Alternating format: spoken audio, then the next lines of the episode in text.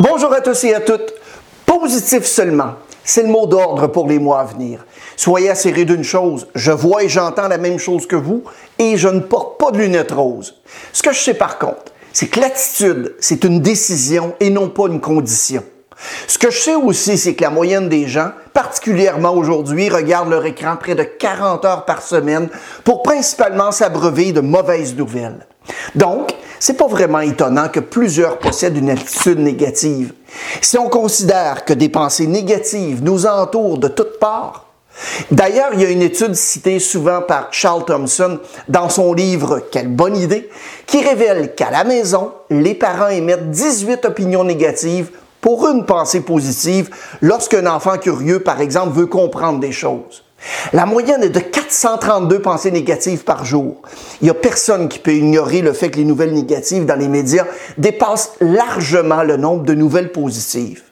Pensez-y sur une échelle allant de 1 à négatif à 10 au positif, comment vous vous situeriez par rapport à votre attitude en regard de votre travail et de votre vie? Ensuite, on surprend que les collaborateurs se présentent au travail démotivés et non engagés. Donc, dans cette vidéo, on va voir 10 choses que vous devez faire dès aujourd'hui pour demeurer positif seulement. Mon nom est Mario Loubier et dans le but de vous aider à améliorer vos performances toujours dans le domaine de la vente, de l'expérience client ainsi que du leadership, on partage sur cette chaîne des différentes stratégies, des éléments de motivation et d'engagement. Parce que figurez-vous que les émotions mènent les décisions. Abonnez-vous et aimez la vidéo dès maintenant. Si vous avez un ami ou un membre de votre famille qui pourrait tirer profit de cette vidéo, eh bien évidemment, n'hésitez pas à la partager. On peut aussi écouter cette vidéo en podcast en cliquant sur les liens dans la fiche description au bas de l'écran. Est-ce que vous avez déjà vu un bébé ou un jeune enfant négatif? Cherchez tant que vous voudrez. Vos chances sont très minces d'en trouver un. On ne naît pas négatif. Malheureusement, on le devient. Sean Aker de l'Université Harvard nous rappelle que les gens qui sont capables de créer des idées positives sont 30% plus productifs, génèrent 37% plus de ventes et prolongent leur durée de vie d'environ 10 ans. Les recherches d'ailleurs démontrent que la plupart des gens se plaignent au moins une fois par minute au cours d'une conversation. Se plaindre est tentant parce que ça nous fait bien sentir, mais comme beaucoup d'autres choses qui peuvent vous sembler agréables, telles que fumer, euh, manger une douzaine de beignes, se plaindre, c'est pas bon pour vous. Votre cerveau aime l'efficacité. Il n'aime pas travailler plus dur qu'il ne doit. Donc, lorsque vous répétez un comportement tel que vous plaindre, vos neurones se connectent une à l'autre afin de faciliter la circulation de l'information. C'est donc ainsi beaucoup plus facile de répéter ce comportement. En fait, ça rend le tout si simple que vous vous en rendrez même pas compte. Vous ne pouvez pas blâmer votre cerveau. D'ailleurs, qui voudrait construire un pont temporaire chaque fois que vous devez traverser une rivière? C'est beaucoup plus logique de construire un pont permanent. Ainsi, vos neurones se rapprochent l'une de l'autre et les liens entre elles deviennent permanents. D'ailleurs, les scientifiques décrivent ce processus de la façon suivante. Des neurones qui sont stimulés en même temps sont des neurones qui se lient ensemble. Le fait de se plaindre de façon régulière et répétitive reconnecte votre cerveau et augmente les chances que le tout se répète. Au fil du temps, vous allez trouver qu'il est beaucoup plus facile d'être négatif que positif, peu importe ce qui se passe autour de vous.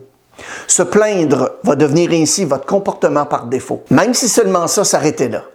Cette situation endommage d'autres endroits de votre cerveau. Un autre type de recherche, celle de l'Université de Stanford, ont démontré que le fait de se plaindre rétrécit l'hippocampe. Il s'agit d'une zone du cerveau qui est essentielle à la résolution de problèmes et aussi à la pensée intelligente. Se plaindre est aussi mauvais pour votre santé. Parce que quand vous vous plaignez, votre corps libère du cortisol, l'hormone du stress.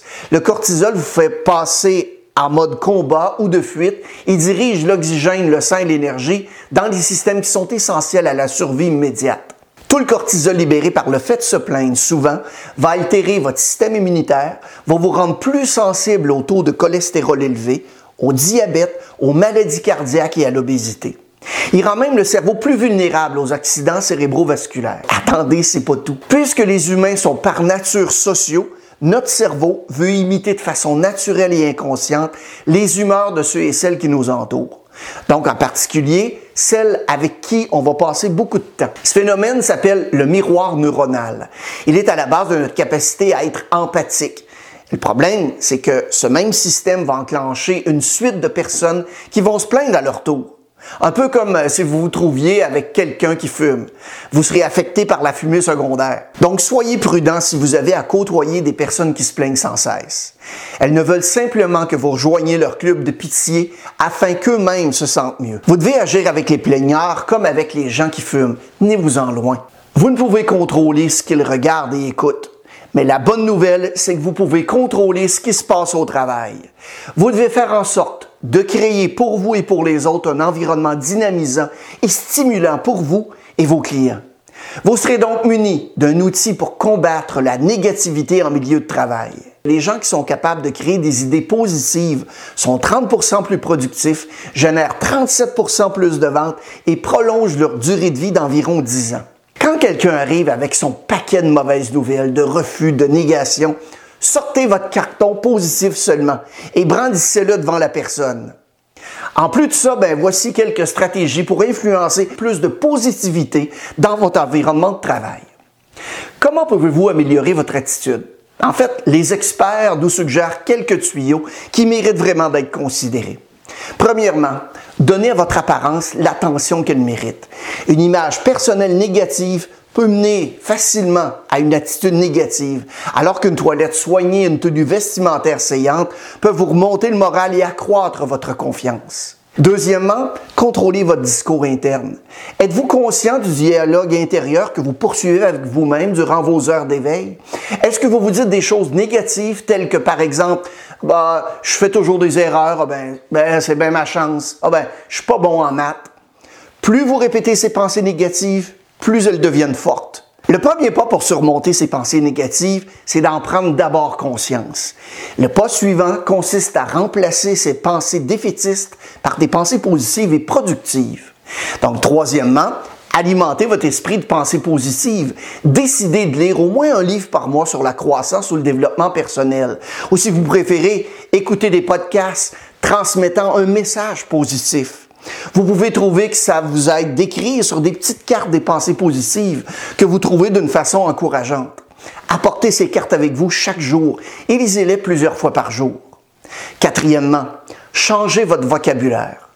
D'ailleurs, dans son dernier livre à succès, Éveiller le géant en vous, Anthony Robbins, le conférencier à succès, mentionne comment on est en mesure de diminuer l'intensité de nos émotions négatives, mais aussi d'intensifier nos émotions positives.